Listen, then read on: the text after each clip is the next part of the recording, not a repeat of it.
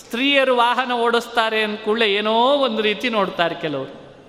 ಅರೆ ಕೃಷ್ಣ ಮೊದಲೇ ಹೆಣ್ಣು ನೀನೇ ವಾಹನ ಓಡಿಸಿ ನಿಮ್ಮ ಯಜಮಾನನ ಕರ್ಕೊಂಡು ಹೋಗು ಅಂತ ಹೇಳಿಕೊಟ್ಟಂತೆ ಘಟನೆ ಹಾಗೆ ವರ್ಣಿಸ್ತದೆ ಮಹಾಭಾರತ. ಸ್ವತಃ ತಾನೇ ಹೇಳಿಕೊಟ್ಬಿಟ್ಟ. ಹೇಳಿಕೊಟ್ಟು ಅವಳನ್ನು ತಯಾರು ಮಾಡಿ ಈ ಸಂದರ್ಭದೊಳಗೆ ಆ ಚಾತುರ್ಮಾಸ್ಯ ಮುಗಿಯೋ ಹೊತ್ತಿಗೆ ಅವಳ ಮನಸ್ಸಿನೊಳಗೆ ಬಂದದ್ದೇ ಅದು.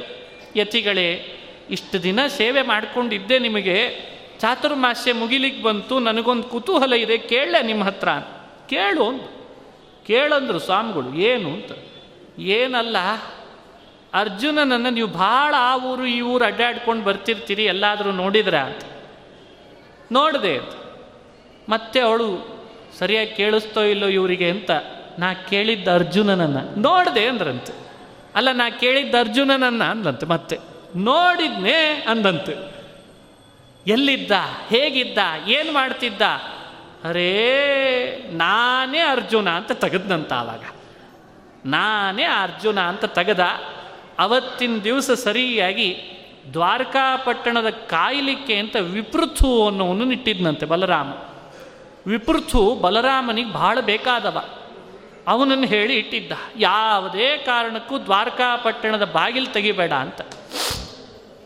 ಆ ವಿಪೃಥ್ವಿಗೆ ಕೃಷ್ಣ ಏನು ಹೇಳಿದ್ದ ಅಂದರೆ, ನೋಡು, ಬಲರಾಮನ ಹತ್ರ ಮುಂದೆ ನೀನು ಹೋಗಿ ನಾಟಕ ಮಾಡಬಹುದು, ಈಗ ಮಾತ್ರ ಸುಭದ್ರೆಯನ್ನು ಕರ್ಕೊಂಡು ಹೋಗೋದನ್ನು ತಡಿಬೇಡ ಅಂತಿದ್ನಂತೆ. ಹೀಗೆಲ್ಲ ಹೇಳಿಕೊಟ್ಟ ಕೃಷ್ಣ. ಕೆಲವರೇ ಕೆಲವರಿಗೆಲ್ಲ ಹೇಳಿಬಿಟ್ಟಿದ್ದ. ಸಾತ್ಯಕಿ ಮೊದಲಾದ ಕೆಲವರಿಗೆ ಭಾಳ ಕೃಷ್ಣನಿಗೆ ಬೇಕಾದವರಿಗೆಲ್ಲ ವಿಷಯ ಮುಟ್ಟಿಸ್ಬಿಟ್ಟಿದ್ದ ನೋಡು, ನಾನು ಸುಭದ್ರೇನ ಅರ್ಜುನನಿಗೆ ಕೊಡಿಸ್ತೇನೆ, ನೀವ್ಯಾರು ಅದಕ್ಕೆ ತಡೆ ಹೊಡಿಲಿ ಓಡ್ಲಿಕ್ಕೆ ಬರೋದು ಬೇಡ ಅಂತ ಬೇರೆ ಹೇಳ್ದ. ಅದಕ್ಕೆ ತಕ್ಕಂತೆ ನಡೆಸಿದ್ನಂತೆ ಕೃಷ್ಣ ಭಗವಂತ, ಅದಕ್ಕೆ ಪೂರಕವಾಗಿ ರಥ ತಯಾರು ಮಾಡಿಸಿದ್ದ, ಸುಭದ್ರೆಗೆ ಹೇಳಿಕೊಟ್ಟಿದ್ದ, ಅವತ್ತಿನ ದಿವಸ ಅವ್ರು ಕರ್ಕೊಂಡೇ ಹೋಗಿಬಿಟ್ಲಂತೆ. ಬಲರಾಮನ ಹತ್ರ ಹೋಗಿ ವಿಪರೀತು ಹೇಳ್ತಾನೆ, ನಾ ಭಾಳ ಪ್ರಯತ್ನ ಪಟ್ಟೆ, ಅರ್ಜುನನನ್ನು ತಡೆಯೋಣ ಅಂತ, ನನ್ನ ಕೈಯಲ್ಲಿ ಆಗಲಿಲ್ಲ ಅಂತ ನಾಟಕ ಮಾಡಿದ್ನಂತ. ಯಾಕೆ ಕೃಷ್ಣ ಹೇಳಿಕೊಟ್ಟಿದ್ನಲ್ಲ? ತಾನೊಬ್ಬ ನಾಟಕ ಮಾಡೋದಲ್ದೇನೆ, ತನಗೆ ಬೇಕಾದವರ ಕೈಯಲ್ಲೂ ನಾಟಕ ಮಾಡಿಸ್ತಾನೆ, ಇದೇ ಕೃಷ್ಣ. ಅವ ಅಂತ ಅರ್ಥಂಗೆ ಮಾಡಿದ. ನಾನು ಏನು ಮಾಡಲಿ? ಅರ್ಜುನ ಭಾರೀ ಪರಾಕ್ರಮಿ ನಮ್ಮ ಕೈಯಲ್ಲಿ ಅವನನ್ನು ತಡಿಲಿಕ್ಕೆ ಆಗಲಿಲ್ಲ. ಕೈ ತಪ್ಪಿ ಹೋಗಿಬಿಡ್ತು ಅಂದಾಗ ಬಲರಾಮ ಹೀಗಾಗಿ ಹೋಯ್ತಾ? ಅರ್ಜುನ ಕರ್ಕೊಂಡು ಹೋದ್ನಾ? ಭಾರಿ ಅವಮಾನ ಭಾರಿ ಅವಮಾನ ಅಂತ ಕೂಗುವಾಗ ಕೆಲವರೆಲ್ಲ ಬಂದು ಗಲಾಟೆ ಹಾಕಿದ್ರಂತೆ. ಬಲರಾಮ, ನೀ ಈಗಿಂದೀಗಲೇ ಹೇಳು, ನಾವೆಲ್ಲ ಹೋಗೋಣ. ಅರ್ಜುನ ಮಾಡಿ ಅನ್ಯಾಯ. ನಾವೆಲ್ಲ ಯುದ್ಧ ಮಾಡಿ ಸುಭದ್ರೇನು ಕರ್ಕೊಂಡು ಬರೋಣ. ಅಂದರೆ ಬಲರಾಮ ಏನು ಅನ್ಬೇಕಾವಾಗ ಏನು ಮಾಡೋದಾದರೂ ಕೃಷ್ಣನ ಕೇಳಿ ಮಾಡ್ರಿ ಅನ್ನಂತ ಅಲ್ಲಿ ಇದೆ ಶುರುವಾಯ್ತು. ಏನು ಮಾಡೋದಾದರೂ ಕೃಷ್ಣನ ಕೇಳಿ ಮಾಡಿ ಅವನ ಮನಸ್ಸಿಗೆ ಬಂದರೆ ಮಾಡ್ರಿ ಇಲ್ಲದೆ ಇದ್ದರೆ ಬಿಡ್ರಿ ಅಂತ ಅನ್ನಂತ ಇದು ಬಲರಾಮ ಅಣ್ಣನಾದರೂ ಕೂಡ ಯಾವ ಅಣ್ಣನಿಗೆ ಕೃಷ್ಣ ಪರಮಾತ್ಮ ಏನಂದಿದ್ದ ಅಂದರೆ, ನೀ ಅಣ್ಣ ಆಗ್ತೀಯಪ್ಪ ನಿನ್ನ ಮಾತನ್ನು ನಾವು ತೆಗೆದು ಹಾಕ್ಲಿಕ್ಕೆ ಬರೋದಿಲ್ಲ ನಮಗೆ ಸಮ್ಮತಿ ಇಲ್ಲದೆ ಇದ್ದರೂ ಈ ಸ್ವಾಮಿಗಳಿಗೆ ಚಾತುರ್ಮಾಸ್ಯ ಕೂಡಿಸ್ಲಿಕ್ಕೆ ಒಪ್ಪಿಗೆ ಕೊಟ್ಟಿದ್ದೇವೆ ಅಂತ ಯಾವ ಕೃಷ್ಣ ಅಂದಿದ್ದ ಬಲರಾಮನಿಗೆ, ಅದೇ ಕೃಷ್ಣ ಬಲರಾಮನ ಬಾಯಲ್ಲಿ ಹೇಳಿಸ್ಕೊಂಡಂತೆ, ಏನು ಮಾಡೋದು? ಎಲ್ಲ ಕೃಷ್ಣನ ಮಾತನ್ನು ಮೀರಿದ್ದಕ್ಕೆ ಇಷ್ಟು ಘಟನೆ ನಡೀತು. ಇನ್ನು ಮೇಲಾದರೂ ತಿಳ್ಕೊಳ್ರಿ, ಕೃಷ್ಣನ ಮಾತು ಮೀರಬೇಡ್ರಿ ಅಂತನ್ನಂತ. ಹೀಗೆ ಕೃಷ್ಣನ ಮಾತು ಮೀರಿದ್ದಕ್ಕೆ ಇಷ್ಟು ಘಟನೆ ಆಯಿತು. ಯಾವಾಗ ಮೀರ್ತೇವೋ, ಆವಾಗ ಕೈ ತಪ್ಪಿತು ಅಂತ ಹೇಳೇ ಕೆಲಸ. ಯಾವಾಗ ನಾವು ಅದನ್ನು ವಿಶ್ವಾಸ ಇಟ್ಟು ನಂಬುತ್ತೇವೋ ಆವಾಗ ನಮ್ಮ ಇಷ್ಟಾರ್ಥ ಸಿದ್ಧಿ ಆಯಿತು. ಇದು ಕೃಷ್ಣನ ಪಾತ್ರದಲ್ಲಿ ನಾವು ನೋಡಬೇಕಾದ ಮತ್ತೊಂದು ರಹಸ್ಯ ಅಂತ ಮಹಾಭಾರತ ಸುಭದ್ರಾ ಪರಿಣಯವನ್ನು ವ್ಯಾಖ್ಯಾನ ಮಾಡಿ ತೋರಿಸ್ತದೆ. ಆಮೇಲೆ ಕೃಷ್ಣನೇ ಮತ್ತೆ ಬೋಧಿಸಿದ್ನಂತ. ಯುದ್ಧ ಮಾಡಿ ಸುಭದ್ರೇನ ಕರ್ಕೊಂಡು ಬರೋದು ಸರಿನೋ? ಅರ್ಜುನನಿಗೇನು ಕಡಿಮೆ ಆಗಿದೆ? ವಿವಾಹ ಹೆಂಗಿದ್ರು ಮಾಡ್ಕೊಳ್ತಾರವರು? ಅವರನ್ನು ನೀವು ಸುಮ್ಮನೆ ಬೇರ್ಪಡಿಸೋದ್ರಲ್ಲಿ ಏನು ಅರ್ಥ ಇದೆ? ಮನೆಗೆ ಕರ್ಕೊಂಡು ಬಂದು ಈಗಾಗಲೇ ಕರ್ಕೊಂಡು ಹೋಗಿದ್ದ ಅಂತ ಹೇಳಿ ಅಪಪ್ರಚಾರ ಆಗಿ ಹಾಗೆ ಮಾಡೋದ್ರಕ್ಕಿಂತ ನಾವೆಲ್ಲ ಸೇರಿ ಬಂಧುಗಳೇ ಆಗಿದ್ದೇವೆ. ನಮಗೇನು ಅರ್ಜುನ ದೂರದವನಲ್ಲ. ಪರಾಕ್ರಮಿಯವನು. ಹೀಗೆಲ್ಲ ಹೇಳಿ ಬಲರಾಮನ ಕಡೆನೇ ಉಡುಗೊರೆ ತೊಗೊಂಡು ಕರ್ಕೊಂಡು ಹೋದ್ನಂತೆ ಕೊನೆಗೆ. ನಡಿ, ನೀನೇ ಉಡುಗೊರೆ ಕೊಡು, ವಸುದೇವ, ನೀ ಕನ್ಯಾದಾನ ಮಾಡಿಕೊಡು ಅಂತ ಮಾಡಿಸಿ ಶ್ರೀಕೃಷ್ಣ ಮಾಡಿದ ಇದೊಂದು ಪಾತ್ರದ ಚಿಂತನೆ ನಾವು ಮಹಾಭಾರತದೊಳಗೆ ಆದಿಪರ್ವದಲ್ಲಿ ಬರ್ತದೆ. ಸುಭದ್ರಾ ಕಲ್ಯಾಣವನ್ನು ಯಾರು ಸ್ಮರಣೆ ಮಾಡ್ತಾರೋ, ಕೃಷ್ಣ ಮಾಡಿಸಿದ್ದನ್ನು ಅವರ ಮನೆಯಲ್ಲೇ ಒಂದು ಸುಭದ್ರವಾದ ಕಲ್ಯಾಣ ಆಗ್ತದಂತೆ. ಹೆಸರೇ ಸುಭದ್ರಾ ಕಲ್ಯಾಣ. ಅವಳನ್ನು ಹೀಗೆ, ಅವಳು ತ್ರಿಜೇಟ ಅಂತ ಹಿಂದೆ ರಾಮಾಯಣ ಕಾಲದಲ್ಲಿ ಸೀತಾದೇವಿಯನ್ನು ಭಾಳ ಭಕ್ತಿಯಿಂದ ಸೇವೆ ಮಾಡಿದ್ಲಂತೆ. ಹೀಗಾಗಿ ರಾಮನ ಅನುಗ್ರಹ ಸೀತೆಯ ಅನುಗ್ರಹ ಇದ್ದದ್ದಕ್ಕೆ ತ್ರಿಜಟೆನೇ ದ್ವಾಪರದಲ್ಲಿ ಹುಟ್ಟಿ ಬರುವಾಗ ಕೃಷ್ಣನ ತಂಗಿಯಾಗಿ ಹುಟ್ಟಿ ಬರೋ ಭಾಗ್ಯ ಬಂದಿತ್ತಂತವಳು. ಅವಳನ್ನು ಕೃಷ್ಣ ತಂಗಿಯನ್ನಾಗಿ ಮಾಡಿಕೊಳ್ಳೋದಲ್ಲದೆ ತನ್ನ ಅತೀ ಆಪ್ತ ಸ್ನೇಹಿತನಾದಂಥ ಅರ್ಜುನನಿಗೆ ವಿವಾಹ ಮಾಡಿಸಿದ. ಅದರಿಂದ ದುರ್ಯೋಧನನಿಗೆ ಮತ್ತಷ್ಟು ಮನಸ್ಸಿನೊಳಗೆ ದ್ವೇಷ ಹುಟ್ಟು ಸಿಟ್ಟು ಸಂಕಟ ಜಾಸ್ತಿ ಆಯಿತು.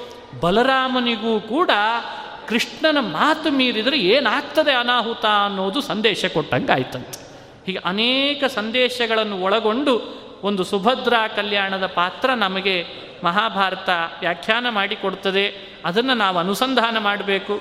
ನಮ್ಮ ಬದುಕಿನೊಳಗೂ ಕೂಡ ಬಲರಾಮ ಕೃಷ್ಣನ ಮಾತು ಮೀರಿದ್ರಿಂದ ಹೇಗೆ ಪರಿತಪ್ಪಿಸ್ಬೇಕಾಯ್ತೋ ನಮ್ಮ ಬದುಕಿನೊಳಗೂ ನಾವು ಕೃಷ್ಣನ ಮಾತು ಮೀರ್ತಿದ್ದೇವೆ, ಅದಕ್ಕೆ ಪರಿತಪಿಸ್ತಿದ್ದೇವೆ ಅಂತ ಅರ್ಥ.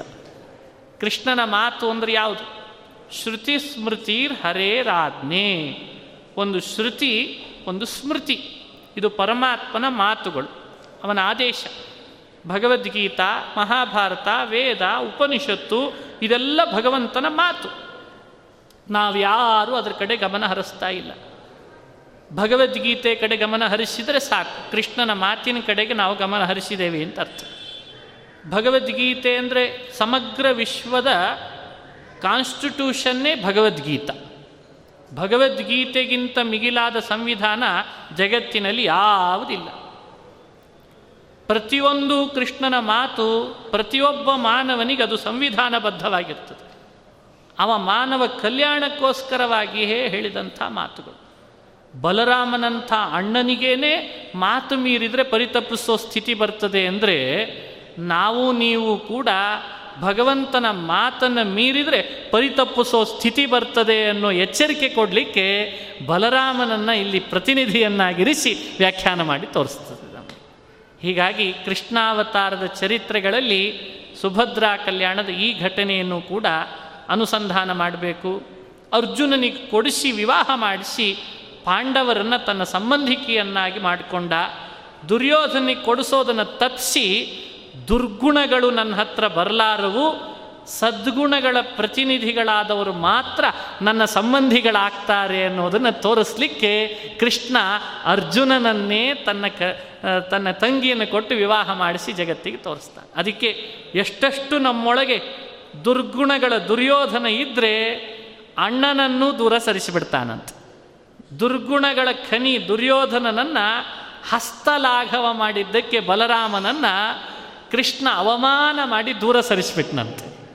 ಆದರೆ ಅರ್ಜುನ ಎಂದಿದ್ರೂ ಸದ್ಗುಣಗಳ ಖನಿ ಆದ್ದರಿಂದ ಶ್ರವಣದ ಪ್ರತೀಕನಾದ ಅರ್ಜುನನನ್ನು ತಂಗಿಯನ್ನೇ ಕೊಟ್ಟು ಸಂಬಂಧಿಕರನ್ನಾಗಿ ಮಾಡ್ಕೊಂಬಿಟ್ನಂತೆ ಇದು ನಮಗೆ ಕೊಡೋ ಅದ್ಭುತವಾದ ಸಂದೇಶ. ಇದನ್ನು ಮಾನಸಿಕವಾಗಿ ಚಿಂತನೆ ಮಾಡಿದರೆ ಮಹಾಭಾರತದಲ್ಲಿ ಕೃಷ್ಣ ಏನು ತೋರಿಸ್ತಾನೆ ಅನ್ನೋದು ನಮಗೆ ಅರ್ಥ ಆಗ್ತದೆ. ಇವತ್ತಿನ ಶಿವರಾತ್ರಿಯ ಪರ್ವಕಾಲ, ಶಿವನ ಸ್ಮರಣೆ, ಉಮಾ ನಮ್ಮೆಲ್ಲರ ಮಾತುಗಳನ್ನು ನಿಯಂತ್ರಿಸುವ ಮಾತಿನ ದೇವತೆ. ರುದ್ರ ನಮ್ಮ ಮನಸ್ಸನ್ನು ನಿಯಂತ್ರಿಸುವ ಮನಸ್ಸಿನ ದೇವತೆ. ನಮ್ಮ ಬದುಕಿನ ಎಲ್ಲ ವ್ಯವಹಾರಗಳು ನಿಂತಿರೋದೇ ಎರಡರ ಮೇಲೆ. ಒಂದು ಮನಸ್ಸಿನ ಮೇಲೆ ಇನ್ನೊಂದು ಮಾತಿನ ಮೇಲೆ. ಜಗಳಾಡ್ತೀವಿ ಅಂದರೂ ಮಾತಿನಿಂದ ಜಗಳಾಡ್ತೀವಿ. ಇಲ್ಲ ಸೌಹಾರ್ದದಿಂದ ಒಟ್ಟಾಗ್ತೀವಿ ಅಂದರೂ ಮಾತಿನಿಂದಲೇ ಆಗ್ತೀವಿ. ಮಾತಿನ ಹಿನ್ನೆಲೆಯಲ್ಲಿ ನಿಯಂತ್ರಕವಾಗಿರೋದೇ ಮನಸ್ಸು. ಮಾತು ಹೊರಗೆ ಬರಬೇಕಾದ್ರೆ ಹಿಂದೆ ಪ್ರೇರಣೆ ಯಾರ್ದು ಬೇಕಾಗ್ತದೆ? ಮನಸ್ಸಿಂದ ಬೇಕಾಗ್ತದೆ. ಹೀಗಾಗಿ ಮಾತಿಗೂ ಮನಸ್ಸಿಗೂ ಎಷ್ಟು ಅನ್ಯೋನ್ಯತೆ ಇದೆ ಅನ್ನೋದನ್ನು ನಮ್ಮ ದೈನಂದಿನ ಬದುಕಿನ ವ್ಯವಹಾರದಲ್ಲಿ ನಾವು ನೋಡ್ತೀವಿ. ಮಾತಿನಿಂದ ಸ್ನೇಹ, ಮನಸ್ಸಿನಿಂದಲೂ ಸ್ನೇಹ, ಮಾತಿನಿಂದ ಜಗಳ, ಮನಸ್ಸಿನಿಂದಲೂ ವೈಮನಸ್ಯ, ಜಗಳ. ಅಂದಮೇಲೆ ಮಾತು ಮನಸ್ಸು ಇಡೀ ಪ್ರಪಂಚದ ಒಂದು ಒಬ್ಬ ವ್ಯಕ್ತಿ, ಒಂದು ಜನಾಂಗಕ್ಕೆ ಸೀಮಿತವಾದ ವಿಷಯ ಹೇಳ್ತಾ ಇಲ್ಲ ನಾನು. ಮಾತು ಹಾಗೂ ಮನಸ್ಸು ಇಡೀ ಪ್ರಪಂಚದ ಪ್ರತಿಯೊಬ್ಬರಿಗೂ ಕೂಡ ತನ್ನ ವ್ಯವಹಾರದ ಹಿನ್ನೆಲೆಯಲ್ಲಿ ಪರಮ ಮುಖ್ಯವಾಗಿ ಉಪಯೋಗಿಸ್ಕೊಳ್ಳೋದು ಎರಡು. ಒಂದು ಮಾತು, ಇನ್ನೊಂದು ಮನಸ್ಸು. ಓ, ಭಾಳ ಅನ್ಯೂನ್ಯವರಿಯವು ಮಾತನ್ನು ಬಿಟ್ಟು ಮನಸ್ಸಿಲ್ಲ, ಮನಸ್ಸನ್ನು ಬಿಟ್ಟು ಮಾತಿಲ್ಲ. ಈ ಎರಡರ ಅನ್ಯೋನ್ಯತೆಯನ್ನು ತಿಳ್ಕೊಂಡ್ರೆ ನಮ್ಮ ಕೌಟುಂಬಿಕ ಬದುಕಿನೊಳಗೆ ಎಂದೂ ನಮ್ಮಲ್ಲಿ ವಿಚ್ಛೇದನೆ ಆಗೋದಿಲ್ಲ ಅಂತ ಎಷ್ಟು ಸ್ವಾರಸ್ಯ ಇದೆ ನೋಡಿ. ಮಾತಿಗೂ ಮನಸ್ಸಿಗೂ ಇರುವ ಅನ್ಯೋನ್ಯತೆ ಅಂದರೆ ಅಭಿಪ್ರಾಯ ಏನು? ಮಾತಿನ ದೇವತೆಯಾದ ಉಮಾದೇವಿಗೂ, ಮನಸ್ಸಿನ ದೇವತೆಯಾದ ರುದ್ರದೇವರಿಗೂ, ಮಾತು ಮನಸ್ಸುಗಳ ಅನ್ಯೋನ್ಯತೆ, ರುದ್ರ ಮತ್ತು ಪಾರ್ವತಿಯರ ಅನ್ಯೋನ್ಯತೆಯನ್ನು ಯಾರು ಚಿಂತಿಸ್ತಾರೋ ಅವರಲ್ಲಿಯೂ ಕೂಡ ಎಂದೂ ವಿಚ್ಛೇದನೆ ಆಗಲ್ಲ, ವೈಮನಸ್ಯ ಆಗಲ್ಲ ಅಂತ ಪ್ರಮಾಣ ಹೇಳ್ತದೆ. ಅಂತಹ ಮಹತ್ವ ಉಮಾವೈ ವಾಕ್ಸಮುದ್ದಿಷ್ಟ ಮನೋ ರುದ್ರ ಉದಾಹೃತಃ, ಎಷ್ಟು ಅದ್ಭುತವಾದ ಮಾತು. ನ ದಾಂಪತ್ಯ ದ್ವಿಹೀಯತೆ ಅಂತ ವ್ಯಾಖ್ಯಾನ ಮಾಡಿದ್ದಾರೆ. ಅಂಥ ರುದ್ರದೇವರ ವಿಶೇಷವಾಗಿ ಸ್ಮರಣೆ ಪ್ರದೋಷ ಕಾಲಗಳಲ್ಲಿ ಪ್ರತಿ ಹದಿನೈದು ದಿನಗಳಿಗೂ ಮಾಡಬೇಕು. ಅದರಲ್ಲಿ ಇವತ್ತು ಶಿವರಾತ್ರಿ ಅಂದ ಮೇಲೆ ವಿಷ್ಣು ಭಕ್ತರು ಅಂತ ಶಿವನನ್ನು ದ್ವೇಷ ಮಾಡದೇನೆ ನಮ್ಮೆಲ್ಲ ಭಕ್ತರ ಅಗ್ರೇಸರನೇ ಶಿವ. ಅವನನ್ನು ನಾವು ಚಿಂತನೆ ಮಾಡಬೇಕು. ನಾವು ನಮ್ಮನ್ನೇ ವಿಷ್ಣು ಭಕ್ತರು ಅಂತ ನಮ್ಮನ್ನು ಪ್ರತಿನಿಧಿಸ್ಕೊಳ್ಳೋದಲ್ಲ, ನಮ್ಮೆಲ್ಲರ ಭಕ್ತರ ಅಗ್ರಗಣಿನೇ ಶಿವ. ಹಾಗೆ ನಾವು ಅನುಸಂಧಾನ ಮಾಡಬೇಕು. ಮೌಲೌ ಯಚ್ಚರಣಾಂಬುಪಾಲ ಫಲಕೆ. ನಾನು ವಿಷ್ಣು ಭಕ್ತರಲ್ಲಿ ಅಗ್ರಗಣ್ಯ ಅಂತ ಶಿವ ಯಾವಾಗಲೂ ತೋರಿಸ್ತಾನಂತೆ. ಶಿವನ ಮಹಿಮೆ ನೀವು ನೋಡುವಾಗ ಸ್ಪಷ್ಟ ಗೊತ್ತಾಗ್ತದೆ. ವಿಷ್ಣು ಭಕ್ತರಲ್ಲಿ ಅಗ್ರೇಸರರು, ರುದ್ರದೇವರು. ನಾವು ಎಷ್ಟು ದೊಡ್ಡ ಸಂಘ ಸಂಸ್ಥೆಗಳನ್ನು ಕಟ್ಟಿದರೂ ಕೂಡ, ನಾವು ವಿಷ್ಣು ಭಕ್ತರ ಸಂಘ ಅಂತ ಮಾಡಿಕೊಂಡ್ರೂ ಕೂಡ ನಮ್ಮ ಸಂಘದ ಅಧ್ಯಕ್ಷರಾಗಿ ಯಾರಾಗಿರ್ತಾರಂತೆ? ರುದ್ರದೇವರೇ ಅಂತ. ಮೇಲ್ನೋಟಕ್ಕೆ ಯಾರೋ ಉಪಾಧ್ಯಕ್ಷರು, ಅಧ್ಯಕ್ಷರು, ಮುಖ್ಯ ಅತಿಥಿಗಳು ಅಂತ ಕರಿಬಹುದು. ಆದರೆ ನಿಜವಾಗ್ಲೂ ಅಧ್ಯಕ್ಷರು ಯಾರಾಗಿರ್ತಾರೆ? ರುದ್ರದೇವರೇ ಆಗಿರ್ತಾರೆ. ಚಿಂತನೆ ಮಾಡಬೇಕು. ತಲೆ ಮೇಲೆ ವಿಷ್ಣುವಿನ ಪಾದದಿಂದಲೇ ಉದಯಿಸಿದಂತಹ ಗಂಗೆಯನ್ನು ಧರಿಸಿ ಯಾವಾಗಲೂ ನಾವು ದಿನ ಶಾಲಿಗ್ರಾಮಗಳಿಗೆ ಪೂಜಿಸಿ ತೀರ್ಥ ತಗೊಳ್ಳುವಾಗ ಒಂದ್ಸಲಿ ಸ್ವಲ್ಪ ತಲೆ ಮೇಲೆ ಹಾಕ್ಕೋತೇವೆ ಅಷ್ಟೇ. ನಮಗೂ ನಿಮಗೂ ಗೊತ್ತಿದೆ ನಮ್ಮ ತಲೆ ದೇವರ ಪಾದೋದಕ್ಕೆ ಎಷ್ಟು ಹೊತ್ತು ಹಿಡ್ಕೊಂಡಿರ್ತದೆ ಅಂತ. ಮರುಕ್ಷಣದಲ್ಲಿ ಮತ್ತೆ ಬಿದ್ದು ಹೋಗಿರ್ತದೆ. ಆದರೆ ರುದ್ರದೇವರು ಹಾಗಲ್ಲ. ನಾನು ಯಾವಾಗಲೂ ವಿಷ್ಣು ಪಾದೋದಕ್ಕೆ ತಲೆ ಮೇಲೆ ಹಿಡ್ಕೋತೇನೆ ಅಂತ ತೋರಿಸ್ತಾರಂತೆ. ಯಾವಾಗಲೂ ಬಾಯಲ್ಲಿ ರಾಮನಾಮ ಹೇಳ್ತಾರಂತೆ. ನಾವು ಯಾವಾಗಲೋ ಒಮ್ಮೆ ರಾಮನಾಮ, ಯಾವಾಗಲೂ ವಿಷ್ಣುನಾಮ ರಾಮನಾಮ. ಅಚ್ಯುತಾನಂತ ಗೋವಿಂದ ಅಚ್ಯುತಾನಂತ ಗೋವಿಂದ. ಯಾವಾಗಲೂ ಪರಮಾತ್ಮನ ನಾಮ ಬಾಯಲ್ಲಿ ಹೇಳ್ತಾರೆ.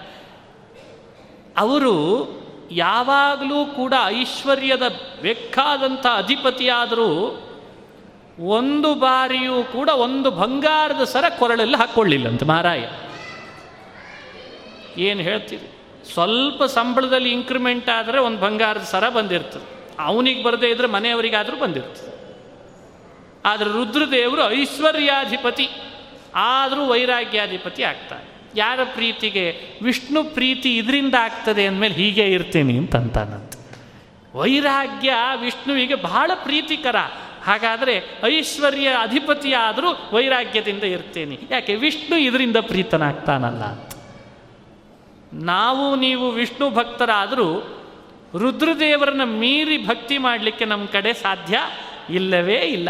ಅಂಥ ವೈಷ್ಣವಾಗ್ರೇಸರನನ್ನು ಈ ಅನುಸಂಧಾನ ಮಾಡಿ ನಾವು ಚಿಂತನೆ ಮಾಡಬೇಕು. ಇದು ನಾವು ಶಿವನನ್ನು ಅನುಸಂಧಾನ ಮಾಡೋ ಪದ್ಧತಿ. ಸಾಧಾರಣ ವ್ಯಕ್ತಿತ್ವ ಅಲ್ಲ. ಇವತ್ತು ನಮ್ಮ ಪರಂಪರೆ ಏನು ವಿಶೇಷ ಅಂದರೆ ವಿಷ್ಣು ತೀರ್ಥರ ಆರಾಧನೆ.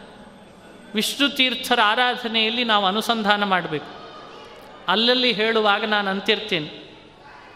ರುದ್ರದೇವರ ಸಾಧನದ ಒಟ್ಟು ಕಾಲ ಐವತ್ತು ಕಲ್ಪ. ನಲವತ್ತು ಕಲ್ಪ ತಪಸ್ಸು, ಹತ್ತು ಕಲ್ಪ ಓದ್ತಾರಂತ. ಏನು ಓದ್ತಾರ ನೋಡ್ರಿ, ವಿಚಾರ ಮಾಡಿರಿ.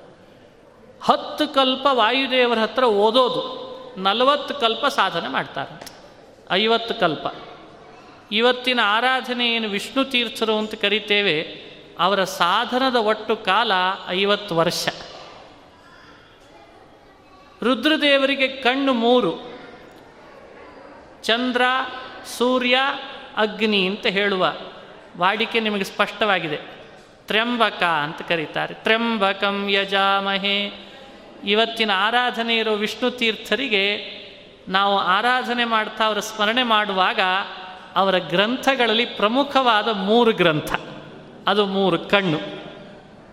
ಒಂದು ಅಧ್ಯಾತ್ಮ ರಸರಂಜಿನಿ, ಷೋಡಶಿ, ಮತ್ತೊಂದು ಚತುರ್ದಶಿ ಅಂತ.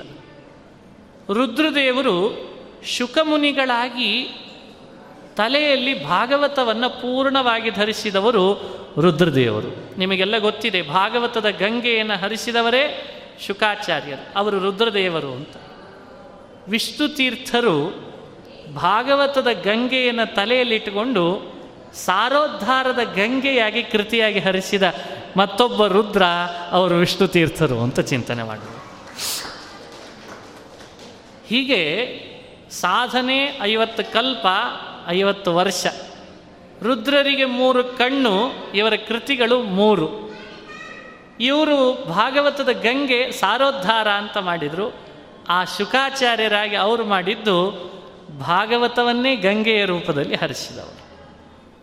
ಸೂಕ್ಷ್ಮ ದೃಷ್ಟಿಯಲ್ಲಿ ಯೋಚನೆ ಮಾಡ್ತಾ ಬಂದರೆ ವಿಷ್ಣು ತೀರ್ಥರ ಚರ್ಯೆಯಲ್ಲಿ ರುದ್ರದೇವರನ್ನು ಒಂದರ್ಥದಲ್ಲಿ ಪ್ರತಿಫಲನ ಮಾಡ್ತಾರೆ ಅವರು.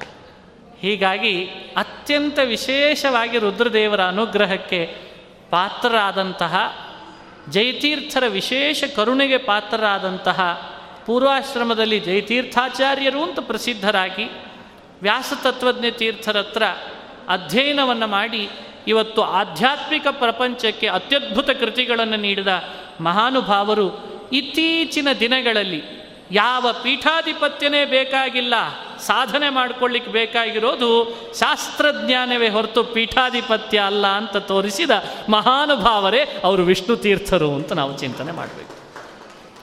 ಅದ್ಭುತವಾದ ಮಹತ್ವ. ಅವರಿವತ್ತು ಮಾದನೂರಿನ ಸನ್ನಿಧಾನದೊಳಗೆ ಇವತ್ತೇ ಅವರು ರುದ್ರದೇವರಿಗೆ ಬಹಳ ಪ್ರೀತಿ ಪಾತ್ರವಾಗುವ ದಿನ ಶಿವರಾತ್ರಿ ಆದ್ದರಿಂದ ಅವರು ತಮ್ಮ ವೃಂದಾವನದ ನಿರ್ಯಾಣದ ಕಾಲವನ್ನು ಶಿವರಾತ್ರಿಯಾಗೇನೆ ಮಾಡಿಕೊಂಡದ್ದು ಇದರಿಂದ ಸ್ವಲ್ಪ ಸೂಚನೆಯನ್ನು ನಮಗೆ ಚಿಂತನೆ ಮಾಡಿಸ್ತದೆ. ಅಂಥ ವಿಷ್ಣು ತೀರ್ಥರ ಆರಾಧನಾ ಶಿವರಾತ್ರಿಯ ಪರ್ವಕಾಲ ಚಿಂತನೆ ಮಾಡಿದ್ದು ಕೃಷ್ಣಾವತಾರದ ಸುಭದ್ರಾ ಕಲ್ಯಾಣದ ಧನ್ಯಾಶ್ಚರ್ಯದ ಉಪಾಖ್ಯಾನ. ಈ ಎಲ್ಲ ವಾಕ್ಕುಸುಮಗಳನ್ನು ವಿಷ್ಣು ತೀರ್ಥ ಗುರುವಂತರ್ಗತ, ರುದ್ರಾಂತರ್ಗತ, ತತ್ವಾಭಿಮಾನಿ ದೇವತಾ ಪ್ರೇರೇಪಕ, ಭಾರತೀ ರಮಣ ಮುಖ್ಯ ಪ್ರಾಣಾಂತರ್ಗತ, ರಾಮಕೃಷ್ಣ ವೇದವ್ಯಾಸಾತ್ಮಕ ಹಯಗ್ರೀವರೂಪಿ ಭಗವಂತನ ಪಾದಗಳಲ್ಲಿ ಅರ್ಪಿಸೋಣ. ಶ್ರೀಕೃಷ್ಣ ಅರ್ಪಣಮಸ್ತು ಹರಯೇ ನಮಃ ಹರಯೇ ನಮಃ ಹರಯೇ ನಮಃ.